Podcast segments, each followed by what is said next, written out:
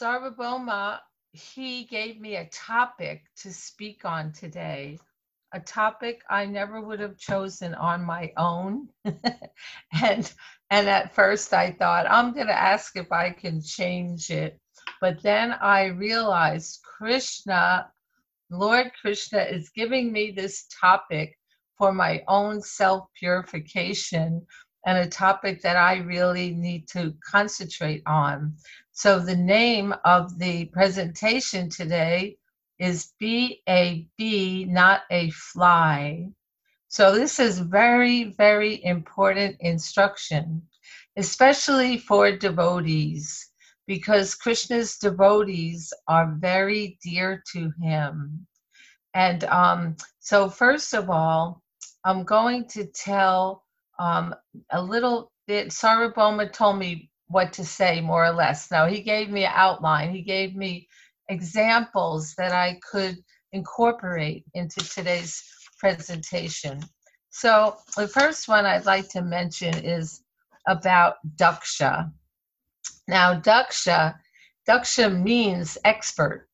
So Daksha's expert in propagation, um, I mean procreation.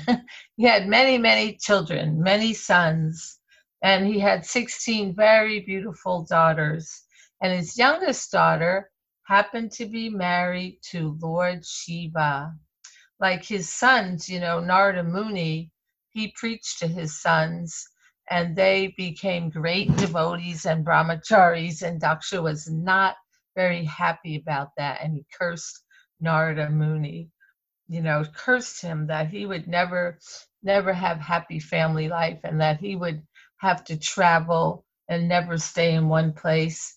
And he wasn't very pleased with him. So his youngest daughter, she really wanted to marry Lord Shiva. She was so much attracted to the transcendental qualities of Lord Shiva and so her father agreed to that.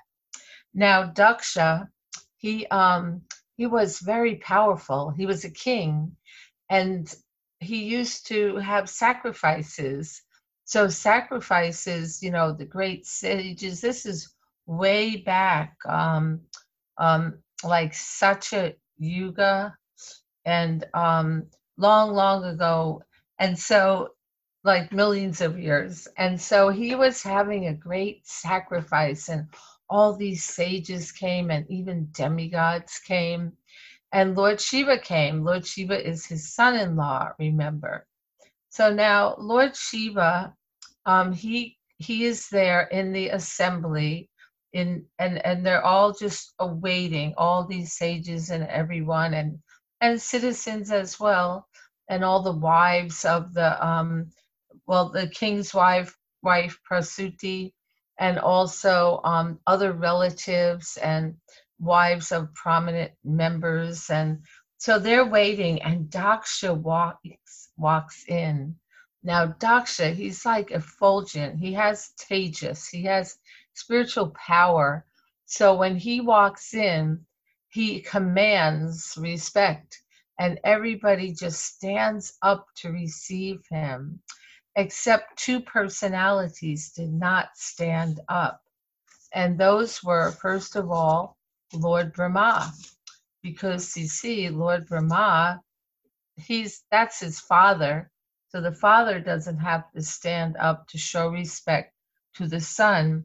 And then also Lord Shiva did not stand up to welcome him and honor. It's a it's a way of honor. We'll hear later more about etiquette. So Shiva didn't stand up.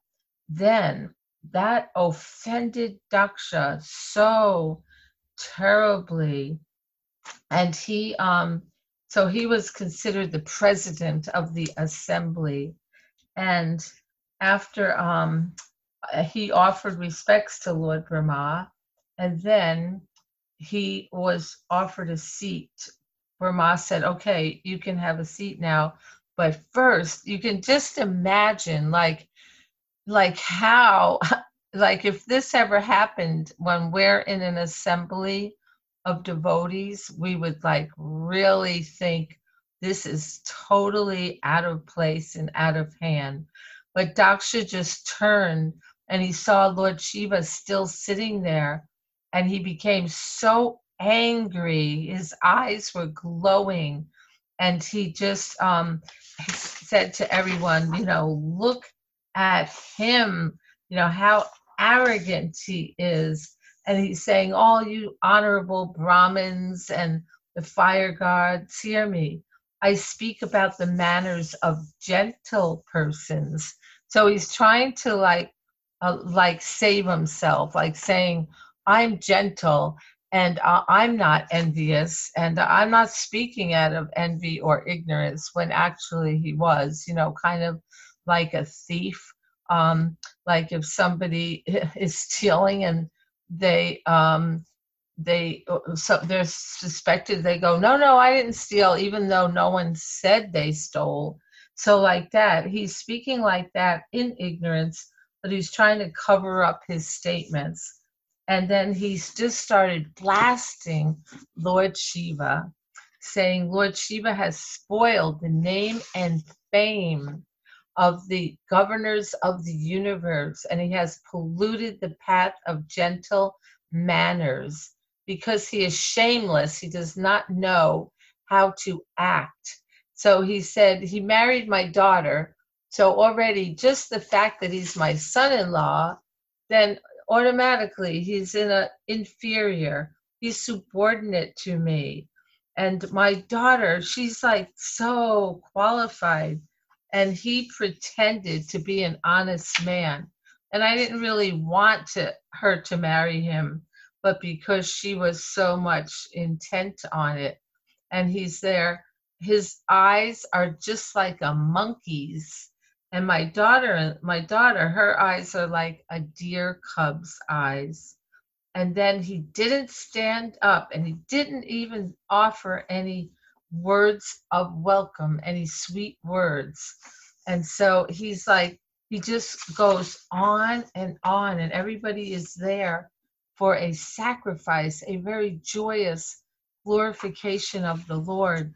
And at these sacrifices, the demigods have, um, if you've been to a fire sacrifice, most of you, you see how they'll have like a plate and a cushion for each person participating in the sacrifice. So they have for the demigods, they have seats for them around.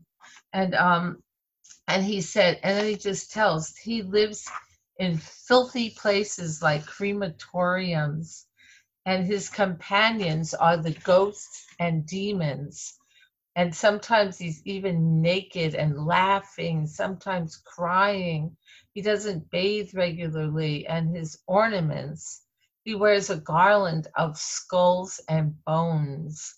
So he's there, he's saying he's actually mad, a mad person.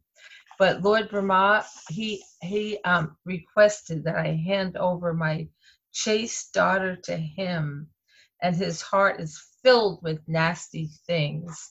So now the reason Shiva it, it's true what what he's saying, but because he's so merciful and kind to the very downtrodden people and the and the hobgoblins and people that have no other um, opportunity for elevation and are and and he shows mercy to them.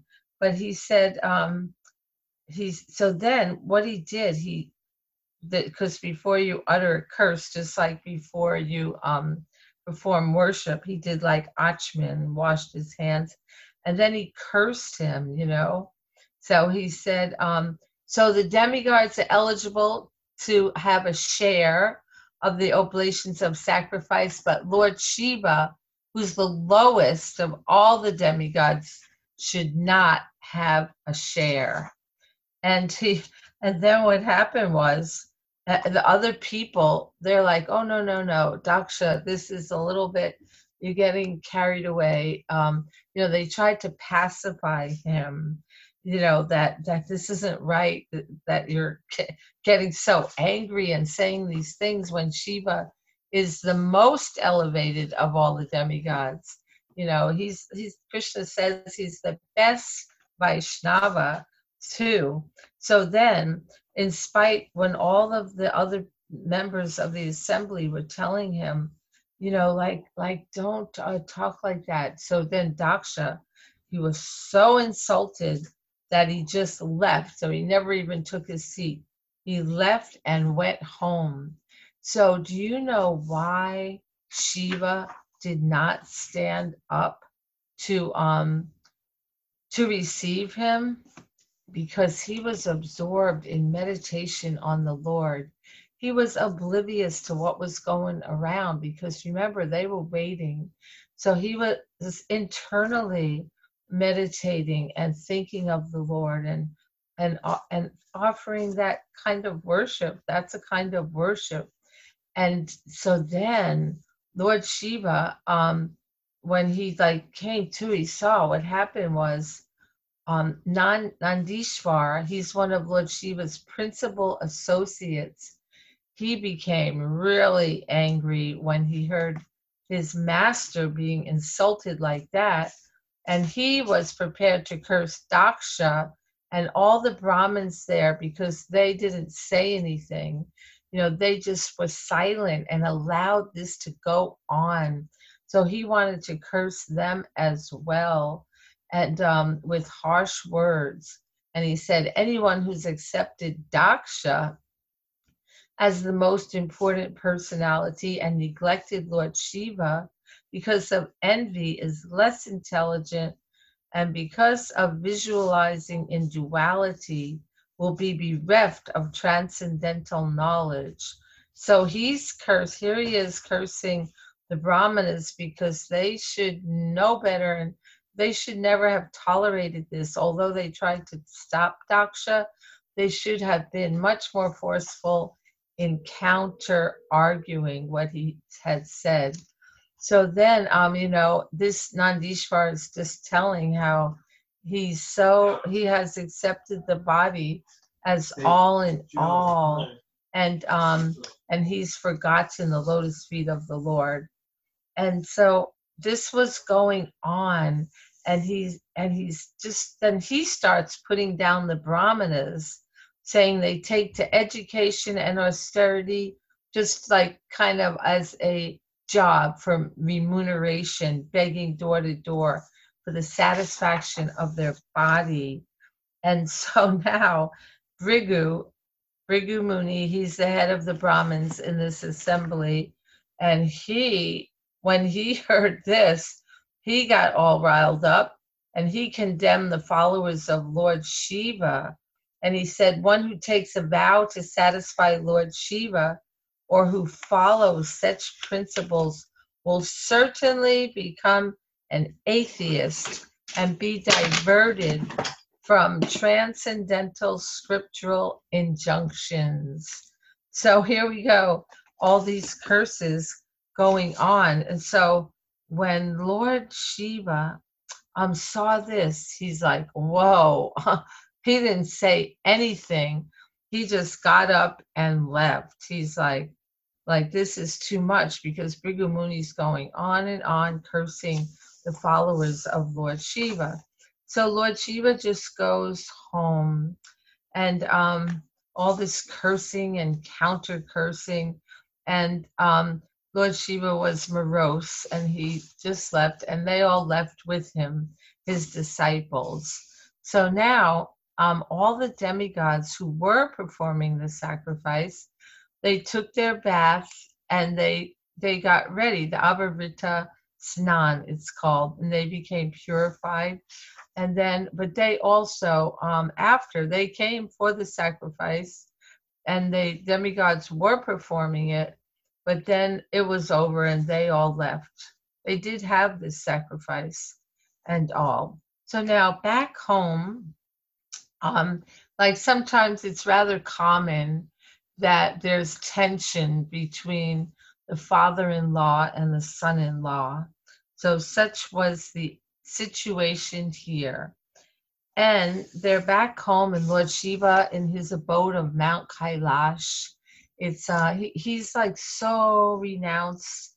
He does not even construct a residence, just lives under a huge banyan tree there and he um he just lives you know he's not interested in any kind of um of you know just material opulence in any way.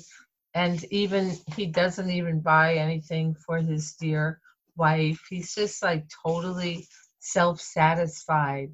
So now what happened was um, sati sees the denizens of heaven are flying in the sky and they're all talking the women are all beautifully dressed in fine clothing and they have all kinds of earrings and necklaces and bracelets and lockets and they're all going and she hears they're going back to Daksha's house because Daksha's having another sacrifice. You could say his palace really because he is the king. And so um what happened was she says, "Oh, wow. Look at your father-in-law is now executing great sacrifices. And so, look, all the demigods are going there. Hold on a second. Pati, can you go way far? You all do some noise. So, um, she sees them all going, and um, she said, "If you desire to her husband, Lord Shiva, we can go too." And he's like, "I don't think so she said, "Oh, all my sisters are going to be there, along with their husbands, and also my, you know, my aunts are going to be there, and my mother, and I want to go, and I would like to get all dressed up like them with the clothes and the ornaments that my father gave me. So with the dowry, because Shiva doesn't buy her anything, but she did have nice things given to her at her wedding." and she said, and there's going to, all my relatives will be there, and they're going to have fla- flapping flags, and the performance of the great, of the sacrifice will be by the great sages. So I'm very anxious to go. And so, um, she's like that. She said, You know, you know, I know that you're not attached to all these things, but I want to see my birthplace another time and she's saying um, that ju- um, just see how their flocks of white airplanes have made the entire sky very beautiful. So then she's like thinking, how can I just sit here? How can a woman sit there when she hears that her father is having a great sacrifice? And you may be considering, Lord Shiva, that you uh, we have not been invited or i have not been invited but you don't have to be invited to go to your father's house right you can go to your parents house usually anytime and um, you don't have like if you have a good friend you don't even have to be invited you're always welcome to go to their home. And just like Guru Bhakti and her sister you know they can go back and forth anytime. They don't even have to knock on the door or anything. Of course you're always welcome. So she's saying or you can go to the home of your spiritual master. So she's like please show your kindness to me. And um, so now lord shiva when he heard all of this you know and her begging he told her you know you said that one can go to um, the friend's house or your father's house but provided that a friend does not find fault with the guests so um, then you can go. And so the thing is that um, you should not go there even though you are his daughter because the man your father is disturbed in his mind and when he looks upon the guest with raised eyebrows and angry eyes, he's saying, It will be very painful for you because, like, if an enemy speaks harshly about us, that's what you expect from an enemy. But when your own father speaks harshly about you or your husband, well, that is like worse than um, being hurt by the arrows of an enemy. And that grief it continues to rend one's heart day and night. So he's there my dear white complexioned wife I know that out of Daksha's 16 daughters, you're his pet daughter and being the youngest, but you won't be honored when you go there just because of your association with me from being my wife. Rather, you will be sorry that you're even connected with me. So now, um, so he was going on and, and on, like explaining to her how it's not very good. And so, um, he's so she's like really getting disturbed like um you know she's like it said she was walking in and out of the room like back and forth you know because her mind was so agitated and he told her you know you're most respectable and when you're insulted it will be equal to death for you then he was just silent because he saw that she's she has not really accepted it. She was um, she's between decisions, so she was moving in and out of the room like a swing moves back and forth. So she felt so sorry that her husband was n- telling her not to go, and she was shaking, and she looked at him as if she were going to blast him with her vision. So she was breathing very heavily and she just decided, I'm going. And she just got ready and was going. So when Lord Shiva's thousands of disciples saw that she was going all by herself, they quickly followed her with his bull Nandi in front, and they um, all um, accompanied her, and they put her on they arranged for her to sit on a the back of a bull and they gave her her pet bird to bring. And also um, they brought for her a lotus flower and a mirror and other things and they put a canopy all around her. And they had even a singing party with drums conch shells bugles and it was like a very pompous royal parade. So when she reaches there the sacri- where the sacrifice was being performed, um, everyone was chanting the Vedic hymns. And the great sages and the brahmanas, they were all there. There were so many um, different pots made of clay, stone, gold, grass, and skin. And when they reached there, um, the people they were afraid of Daksha, like all the Brahmins there and all the men so they wouldn't receive her.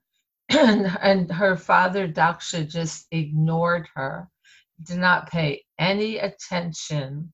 And she, um, when she, but then her mother and her sisters, they were so happy to see her with tears in their eyes. You know, they embraced her and they um, gave her presents and but she refused she wouldn't accept the presents so um and so she just like here's um here's them talking. Sorry, I don't I don't have screen pictures, but you can see them uh speaking before uh, Sati and Shiva. So she refused to accept the presence um and and even a seat or anything. She was so angry and then she saw that in the uh, you know the different seats in the arena there was no seat for lord shiva.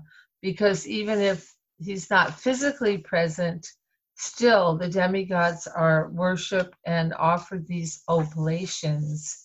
And then she saw there's no oblations for him. And not only that he was not even invited or anything and he wouldn't even acknowledge her presence. So the followers of shiva they like they were ready to like kill him actually. And she said stop you know she didn't allow them to do that. And then in front like we can imagine because of the culture there the culture of um like how a young woman uh, would never do this in that assembly of all those sages and brahmanas and demigods.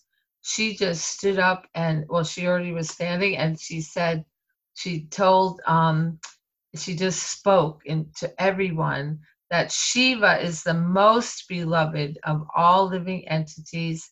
He has no rival. No one is very dear to him, and no one is his enemy. So he's very equal poised and not affected by, you know, honor and dishonor and and praise and and cursing and all of that. So she's there telling her father, "Only you, because you're so um, envious. Uh, you spoke like that, and all you could do is find fault. So this is the um, you could say this is the highlight of the narration that he was such a fault finder. She said, like Shiva, he doesn't find fault with anyone, but if someone has a little good quality, he magnifies it greatly. So you have found fault with such a great soul as Shiva, and you're committing the greatest offense by envying him. And um, and she was always pure. So she was she was said many wonderful things about Lord Shiva, but you think that why is it like some of these things are true, but he's doing it out of his compassion and auspiciousness for others. So, why do you think that demigods and respectable personalities like Lord Brahma, why do you think they are worshiping Shiva? Like, um, why? Like, because, you know, they know they accept the flowers offered to his lotus feet and take those uh, flowers on their head with great respect. So why do you think that is?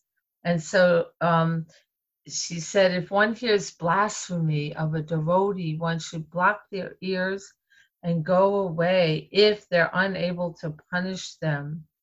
And um, and so you can punish them. You can cut out their tongue so they don't do that again.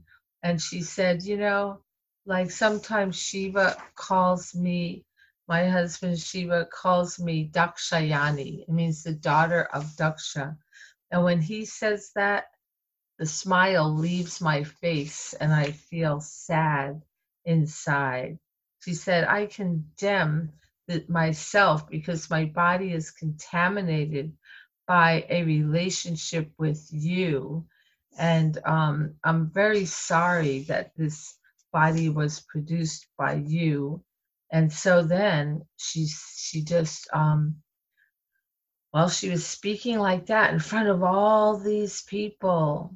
She sat down. She changed in saffron cloth a saffron sari and she sanctified herself with achman and all and then she just sat and was able because within our abdomen there's actually a fire which digests our food. And this fire, because the body's made of earth, water, fire, air, and ether. So there is actually fire. We know um, if the fire is weak, then it's very difficult to digest. Like if we say um, we ate a big meal and then we drink a lot, or we drink a lot of cold, cold uh, drink or cold nectar, it will we say it puts out the fire, it subdues the fire, so that digestion is very difficult. But what she did then, she said, I am ashamed to have this body connected to you. So then she sat and and she raised the life air upward and and placed it in the position of equilibrium, which is near the navel. Then she raised her life air, mixed with intelligence to the heart, and gradually um, from between her eyebrows. And in order to give up her body, she um, began to meditate on the fiery air within her body and she meditated on the lotus feet of her husband, Lord Shiva. And thus she became completely um, cleansed of any t- taints of sin, and she quit her body in a blazing fire by meditation on the fiery element. And there is a very beautiful illustration of this.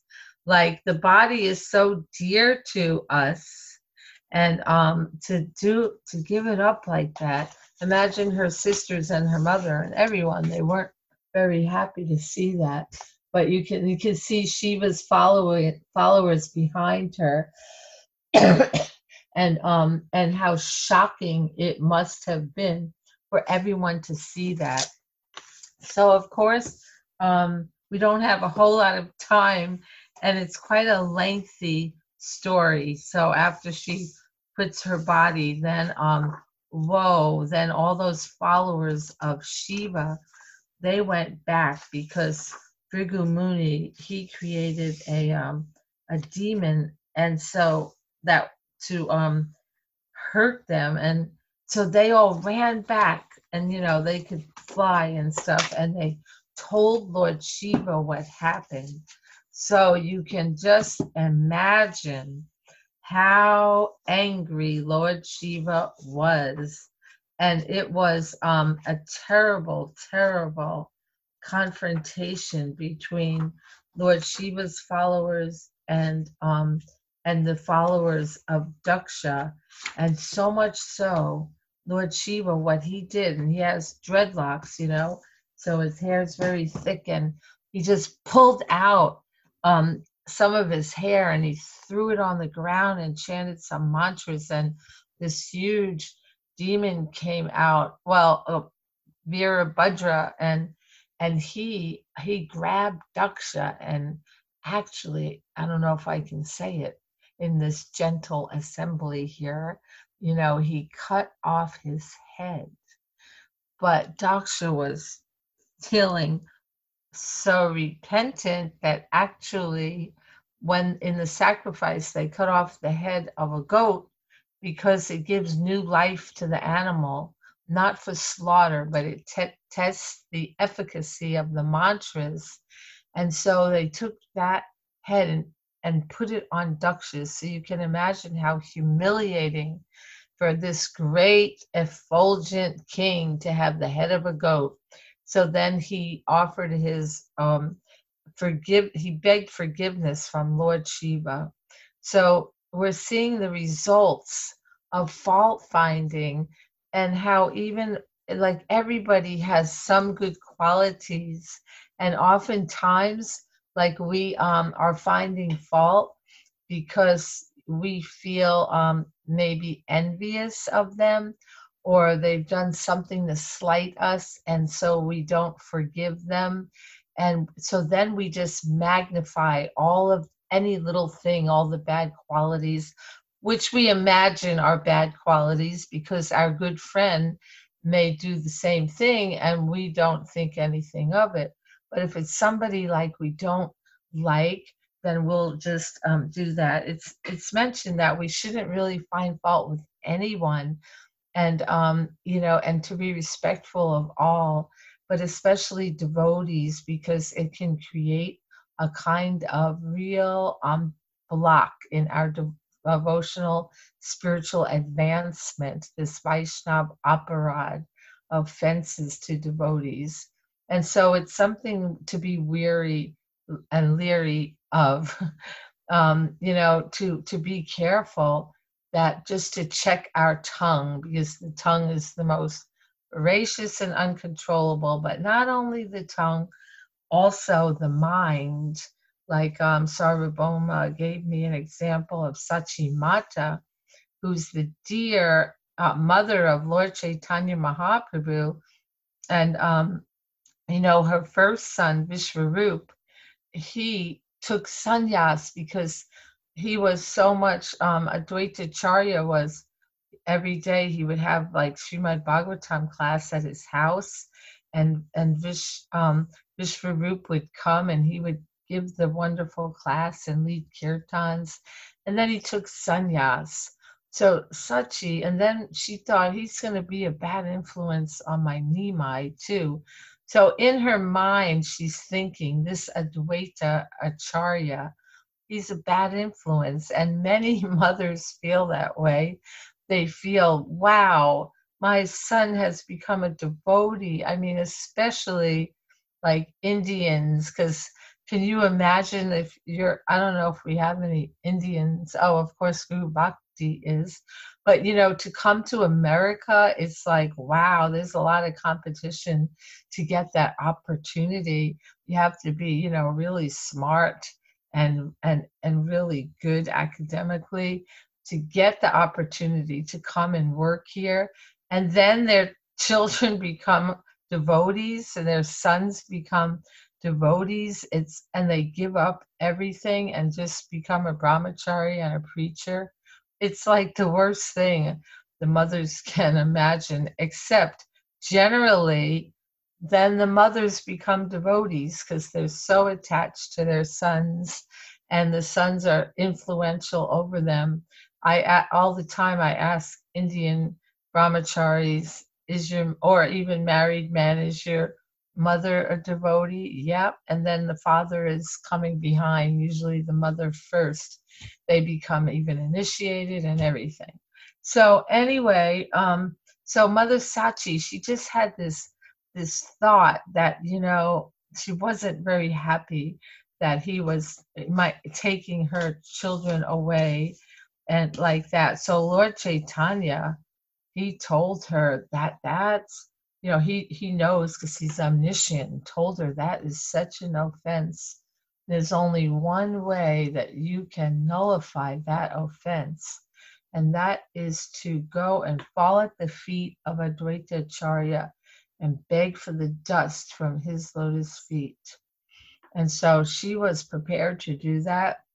And when she went, um, do you remember who it was who was like her spokesperson and said, Advaitacharya, Mother Sachi has come to apologize to you, and she would like the dust from your lotus feet to mitigate her offenses, just mental offenses. She never even said anything.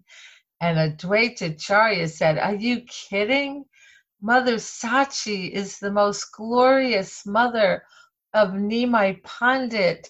I, I would never give her the dust of my feet. She's the mother of the universe, and she's a Nitya Siddha, an eternal associate of the Lord. Oh, that is ridiculous. I take the dust from her feet. And um, I, I could never do that. And just the thought of it caused Advaita Acharya to faint. So when he fainted for a short time, Mother Sachi quickly took advantage of that and she went and was able to take the dust from his feet when he was in a fainted condition. So she got that dust. So even mental, mentally criticizing, plus it just makes us unhappy and grumpy and um, you know not experiencing like the goodness in all in every all the devotees and you know like they say even like in prison like they that, that even like criminals they have something some good quality being part and parcel of the lord so i just wanted to we only have a little time don't we but i wanted to just maybe quickly give a opposite an opposite scenario like the narration of King Prithu. Let me see, I have this book here. Um, King Prithu, he's actually a Shaktivesh avatar, but the whole entire pastime of Prithu, which is quite lengthy, um, the thing that impresses me the most about it is the level of respect between everyone. First of all, when Maharaj Prithu was coronated, the brahmanas they all you know they did a sacrifice and then they um they glorified him how he's such a going to be such a great ruler and how he's a devotee of the lord and he's self-controlled and um just magnanimous. And he's like oh wait a minute wait a minute. You know i'm just being coronated now. I have not even become the king yet. So wait until I become the king. Um, you know, wait until I do something. I'm just now starting. the inauguration. So just wait and see. So, of course, he had all those qualities and more. So there's like so much respect. And then later on, when he um, is like, um, you know, he's so magnanimous. Like here, King Indra offended him in a big way, which is another story. But here, Lord Vishnu personally came with Lord Indra and asked Maharaj Prithu to forgive Lord Indra. So you can see him like definitely for, didn't even take offense really. And so he's like that, very for, um, forgiving and very kind to everyone. And he, um, when he went through the um, the city gates, like you can, everyone was so happy to receive him, and he like um, he was anxious. He wanted to give blessings. Oh, he has his hand up in the blessing mudra. He wants to give blessings to everyone, you know, according to what their desires are and what they want. And he wants to um, bless them. So he has so much respect for them. You can see all the ladies on the rooftop, all the rooftops and up here and everything.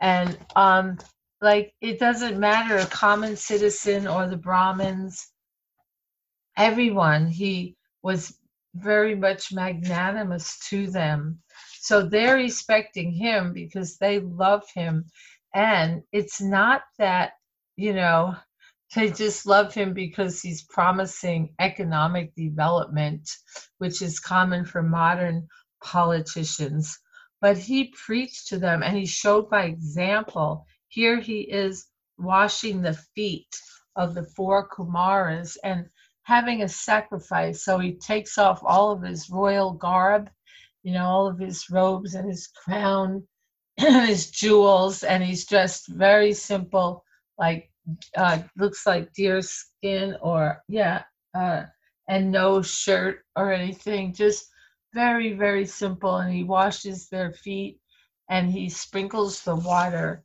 on his hair, it said.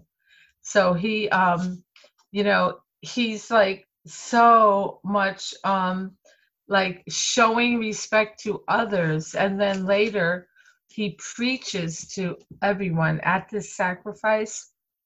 Um, he gives like a, a, a, talk, you know, and his talk, it says um, that he is um, here, besides his personal physical beauty is outstanding. But it says Maharaj Prithu's speech was very beautiful, full of metaphorical language, clearly understandable, and very pleasing to hear. His words were all grave and certain. It appears that when he spoke, he expressed his personal realization of the absolute truth in order to benefit all who were present. So, again, he has respect for all of them and he wants to give them the highest benefit. He wants to give them knowledge of Krishna consciousness and instructions about how the citizens should all respect the Brahmins and worship them. He tells them that. And then, you know what the citizens say at the end? many things, but one thing they say is today you have opened our eyes and revealed how to cross to the other side of the ocean of darkness. By our past deeds and by the arrangement of superior authority, we are entangled in a network of fruitive activities and have lost sight of the duration of life Thus, we have been wandering within the universe. So, here's the citizens expressing their gratitude for receiving transcendental knowledge. And after this, and the Brahmins blessed him, you know, may you live a long life. And they glorified him also, and how wonderful his character was. So, after all this, then who comes there? To his um, his palace, the four Kumaras again, and he was so moved. He immediately welcomed them, and in front of everyone. You know, he paid his obeisances to them and he offered them different prayers and then he sat and heard from them and they instructed him and he's so humble not thinking i know everything i'm the king you don't have to tell me but no he was very eager to hear transcendental instructions how to improve his own devotional service and that's the main thing although being a king is quite a busy occupation, but his priority was devotional service and his sadhana and his worship of the Brahmins. So he, he took that as a very important aspect of his life.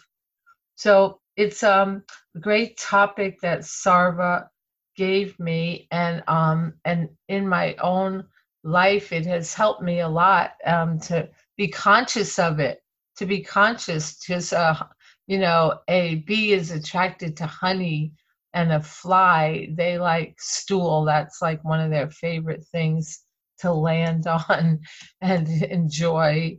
So we don't want to be a fly, we want to be a bee and always looking. And of course, the Lord's transcendental pastimes, they are for the bee like devotees, full of nectarian honey and um, and no cessation. There's no end to it. And so I believe this is the time, is that right, Winston, where I'm supposed to stop talking, right? yeah, I mean it's uh, you know we're pretty we're pretty flexible. Um, okay, so does anyone have any comments or realizations, appreciations, or questions? Is that okay, mm-hmm. Winston? Please. That's okay if people want to say something if they would like to ask a question or um, a real or share one of their experiences or anything. Yes. Is that all right? They they know how to unmute themselves or yep. okay. We can just go for it. Awesome. Anybody have anything you'd like to say? And let's see, I don't know who's here, but uh, I only see three people. Oh, now I see more. I see Shop Dave and I see a few more. Most people are, don't have their cameras on. But um, oh, I see. Now I see more people. Yay! It's it's a whole lot easier if you if you see faces, you know. But mm-hmm. yeah, okay. Would anybody like to share anything, or do you have an experience of um being a bee and giving up being a fly, or the ill effects of being a fly? You know, it just it's just like mm, you know what it is it's association like you know how there's certain people when you get around them um, because they are fault finders and then you kind of get sucked into it like yeah like you know they'll say something about someone and then you will add to it yeah that's right and look at this and how could they be like that and then or you may be the one and you drag them into it so being a bee means um, we always are um, seeking the honey and dispensing it as well, because that is contagious also. If we glorify Krishna, then the other will also glorify Krishna, whomever we're speaking with. So somebody, yeah. Hare Krishna. Hi Krishna. Jair. Jair. Okay. Pleasure to meet you. I'm in uh, you. Washington State. I'm originally from Houston, so I know I'm familiar with everybody at the Houston ISKCON. Oh. Um, just wanted to expand on the idea of nitpicking at people's negative qualities versus looking for the positive qualities in people. Mm-hmm. Personally speaking, by God, I I didn't. You can be one person, that one type of person, and not realize it yourself, and then uh-huh. you have an epiphany, and you look back, and you're like, "Wow, that that was me." Huh? Yeah. That was me looking for the negative qualities in people, and I realized that how big of a knot it was creating in my head over time. Right, and, and in your heart. Good, brought me no good. All it did is it, it, it, it just grinded more gears and it was an, an unnecessary thing because it's all in your head.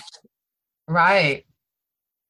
Yeah, but, you know how um especially leaders. Like if somebody's a leader, they kind of are a sitting duck, you know, to be torn apart and criticized, like and all. Like even like being a temple president, or and what to speak of, you know, big time political leaders, and as we know, our political um, chief executive officer, how he's really torn apart, like you know, um, not not to get into it, but but um, you kind of you it kind of comes with the territory, Mhm. and when you do something, you put yourself out there, you're Mhm. going to be um, subject to criticism, oh yeah. and um, but yeah, you know, and one really good thing is to put ourselves in their shoes, whoever we may be criticizing, put yourself in their shoes, you know, think, well, what would I do if I was in that position, or how would I be?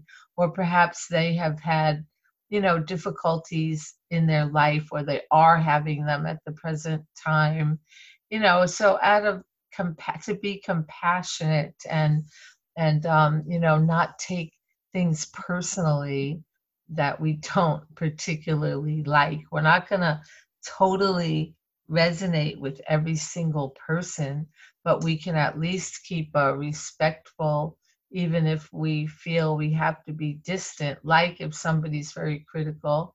So mm. we keep a respectful distance from them so that we don't get sucked into the same same kind of like you say nitpicking mm-hmm. and and and I, I found that it I had to build a habit of it. As soon as these negative ideas of an individual come up, you have to immediately build a habit of associating that with, okay, now time to flip the switch. Quickly look for a good quality in them, And, then you know what stop you stop doing it, you know, intentionally. It just becomes a habit. You don't think about habits. You don't really Right, think and- about them. Right. And a really good thing to do is to glorify them to others. Like, you know, tell others, like say, isn't isn't she like such a great cook? Or um like look how nicely they chant japa and you know, to, to go out of our way to actually verbally glorify them to others. And you know, Instead of that's spreading rumors, helpful. What? instead of spreading rumors about an, an, one another and just building hatred for one another and just not getting along. Period. Right. And why did you move to Washington? You work for Amazon or Google? Google? No, no, no, no, no, no. I'm Oh. in uh, Arlington, so I'm I'm not uh, that close to Seattle. I'm, I'm 45 Okay. minutes, but not not close enough. Okay. Um, I moved because I got a job over a job offer over here, and in my line of work, I'm a structural, in uh, not engineer, structural draftsman. I got hired as an estimator here, and detailing and estimating steel metal buildings, and so I've been living in this RV for the past almost four months now. Oh, wow. Wonderful experience. Really? It is? Amazing. Yeah, I have everything I need. miss- I have You don't miss your home in Houston? Oh Yes, of course I do. I miss everybody in Houston, and especially those in Wisconsin. Oh, I lost, I lost connection. Uh oh.